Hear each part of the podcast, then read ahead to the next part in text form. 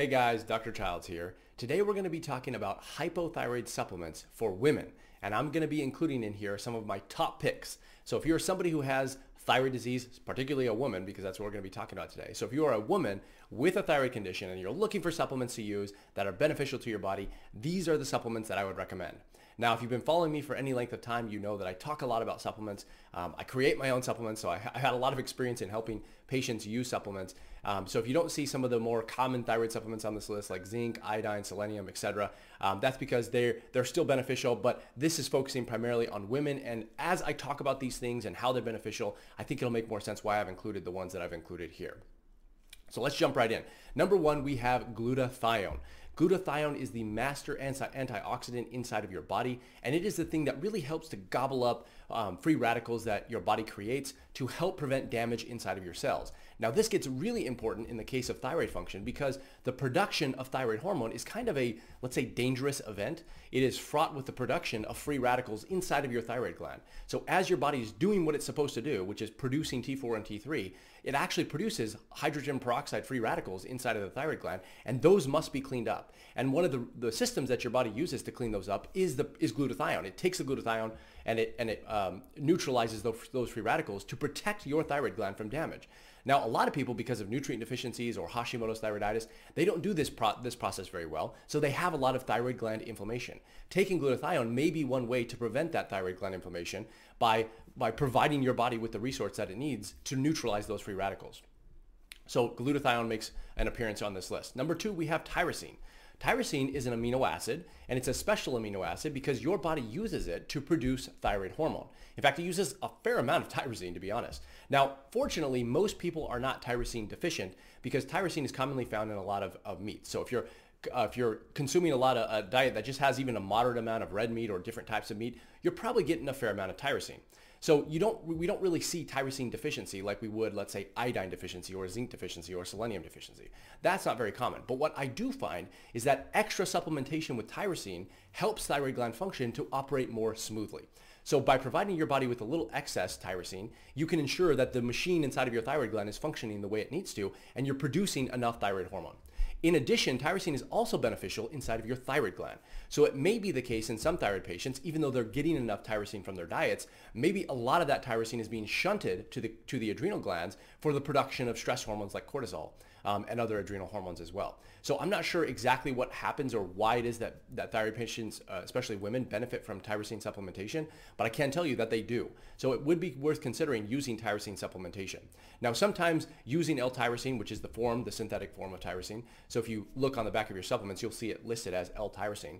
Sometimes using L-tyrosine can be a little stimulating to the body, so do proceed a little with caution if you're somebody who tends to be a little bit more on the sensitive side. Number three, we have guggul. So guggul, guggul extract, or guggulsterone are all names for really sort of the same thing. And this is a botanical, which means it comes from plants. And this botanical has been shown to have really special effects on helping thyroid function as well as other areas inside of the body. So let me explain a little bit about how this is working inside of the thyroid.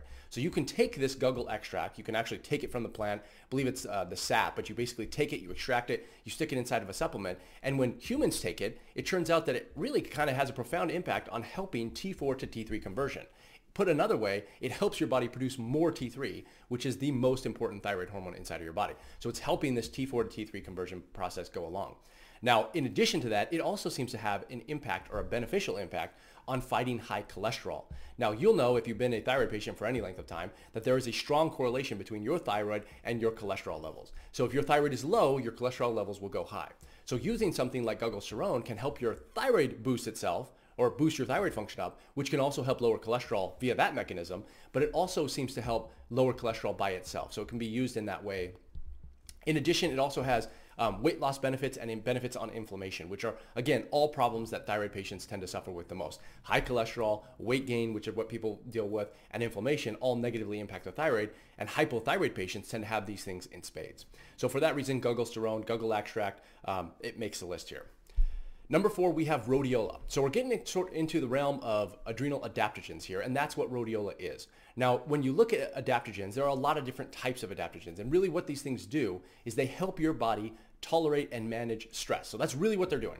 Now, these things are really great if you have any sort of adrenal problem. So if you've had adrenal fatigue, or if you feel like you've been stressed a lot lately or not sleeping as well, or if you're reliant upon caffeine and coffee and things like that, and you're feeling sort of that wired but tired sort of sensation, that's a sign that your adrenals are probably suffering. And in this setting, you can often use adrenal adaptogens to help your body tolerate and manage the stress that you're under. Now, there's many of these things. So rhodiola happens to be one, but we have things like holy basil, ginseng, ashwagandha, which, and you're probably really familiar with ashwagandha, but I did not include ashwagandha on this list because I tend to think rhodiola works a little bit better for thyroid patients. And the reason is it seems to have a more energizing, stimulating effect. Now, some of these adrenal adaptogens can have a calming effect, especially some types of ashwagandha. They can actually help the body sort of relax and calm down. So if you're one of those people that tends to be a little bit wired, has problems winding down in the evening, falling asleep, etc., you may want to use a more relaxing type of adrenal adaptogen. But if you're somebody who has really low fatigue, low energy levels, or sorry, high fatigue, low energy levels, then an adrenal adaptogen may make more sense for you, like rhodiola, because that's a more energizing and stimulating form of adrenal adaptogen. So I've included that here. I tend to think it works best for thyroid patients, hypothyroid patients, who, especially women who have low energy levels. Number 5, we have maca. Maca is another type of adrenal adaptogen, but it works a little bit differently. So it doesn't actually provide a huge boost to energy necessarily, but it does a little bit, just not, that's not its main benefit, I would say. But maca does have a more profound impact on balancing sex hormones, especially estrogen, progesterone, and testosterone. So the reason you want to consider it as a female and as somebody who has hypothyroidism is because your thyroid impacts your sex hormones. So if you have low thyroid function, you'll have a disordered balance between estrogen and progesterone. And in addition, you may also suffer from either high testosterone or low testosterone. So taking something like maca can help bring these hormone values back into balance. It can, if your testosterone is high, it may help it bring it low. If your testosterone is low, it may help it bring it back up. And maca has also benefits in terms of helping your body have more energy for exercise, for building lean muscle mass, for improving libido and sex drive, and it also has a balance on these sex hormones. So I'm a big fan of maca, especially for women who have hypothyroidism or thyroid disease of any type, and it should be considered if those are some issues that you're particularly concerned about or dealing with, especially the low libido thing. In the field of medicine in general, women with libido problems tend to be sort of let's say brushed under the table, so to speak. There's not a lot of therapies for that particular issue, but maca may be one of those. So I do think it has a benefit in a lot of different areas, especially in the realm of balancing sex hormones. Number 6, we have calcium d-glucarate. So this is really a compound which does two important things for women and for patients who have hypothyroidism. Number 1, it's great for helping your body to metabolize estrogen in a healthy way. So your body, there's this ambiguous term called estrogen, and really doctors use it to describe a lot of different estrogens. So there really isn't an estrogen that's floating around in your body. Instead, there are byproducts of estrogen like estradiol, estriol, estrone, and then even further metabolites from there. So what calcium d-glucarate does is it helps your body take those compounds and process them correctly.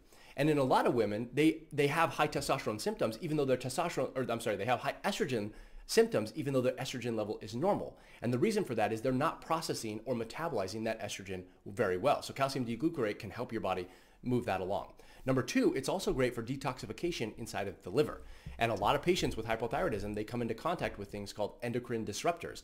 And these endocrine disruptors can impact how well thyroid hormone is working inside of your body. And taking something like calcium d-glucarate can help your liver eliminate them via phase 2 detoxification. If that sounds like mumbo jumbo to you, don't worry about it. Just understand that calcium d-glucarate is helping your liver do its job, and it's helping your body metabolize estrogen and eliminate the more potent types of estrogen so that you don't have symptoms of excess estrogen inside of your body. Number 7 and number 8 kind of go together, and I'll explain as we go as to why that's the case. So we have number 7, adrenal glandulars, and number 8, thyroid glandulars. So as I mentioned before, we were pretty heavy on adrenal adaptogens, and those are a little bit different than glandulars. So glandulars are really portions of the gland of an animal, in this case the adrenal gland, which have the active hormones removed, but you take this compound, you put it in a supplement, and you take it by mouth. And humans can do this if they have problems with certain areas of their body. So for instance, in traditional types of medicine, you may have taken liver if you had a liver problem. So they would actually take liver, they would crush it up, put it inside of a pill, or you just eat liver by itself. But if you had liver problems, you would take a liver supplement. And in this case, we're kind of mimicking that sort of mentality. If you have an adrenal problem, you take an adrenal glandular. If you have a thyroid problem, you take a thyroid glandular.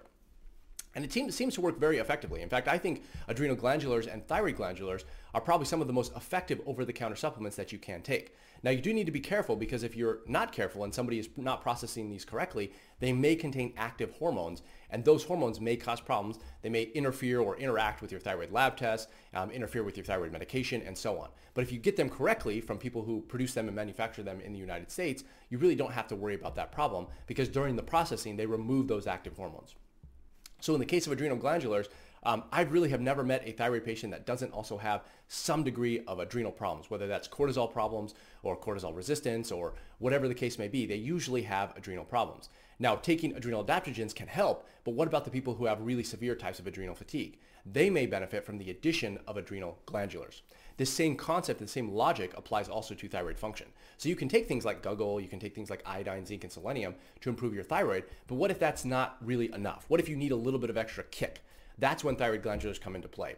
In addition, you can often combine thyroid glandulars with things like pituitary support and spleen, which helps your immune system, and your pituitary obviously is involved with thyroid function as well. So you can take certain aspects and organs and tissues from the animal, put them inside of your own body, and get some benefit that way.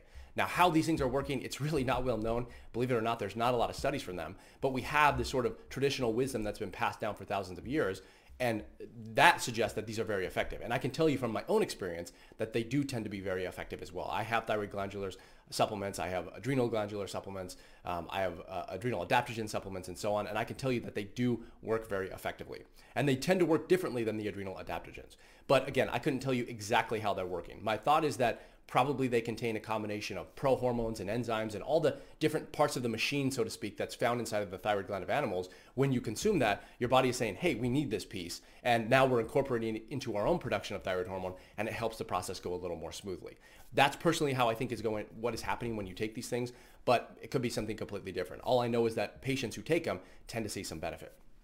So these would be the top 8 let's say hypothyroid supplements that I think women can benefit from if you're somebody who is just not feeling well on thyroid medication alone. Now, you can use other supplements as well. I'm not saying these are the best or anything like that, but really what they do is they target specific areas of thyroid function, and a lot of these areas are areas that women tend to suffer from as well. So they kind of go together in that way. If you have any questions about why I've included these supplements on this list, leave your comments below. If you haven't already, make sure that you download my free thyroid PDF resources. I have tons of information, all designed to help thyroid patients like you feel better, and that's really my goal. That's what I do. That's why I produce this information. So that's all I have for you guys today. If you have any questions, let me know, and otherwise, I'll see you in the next one.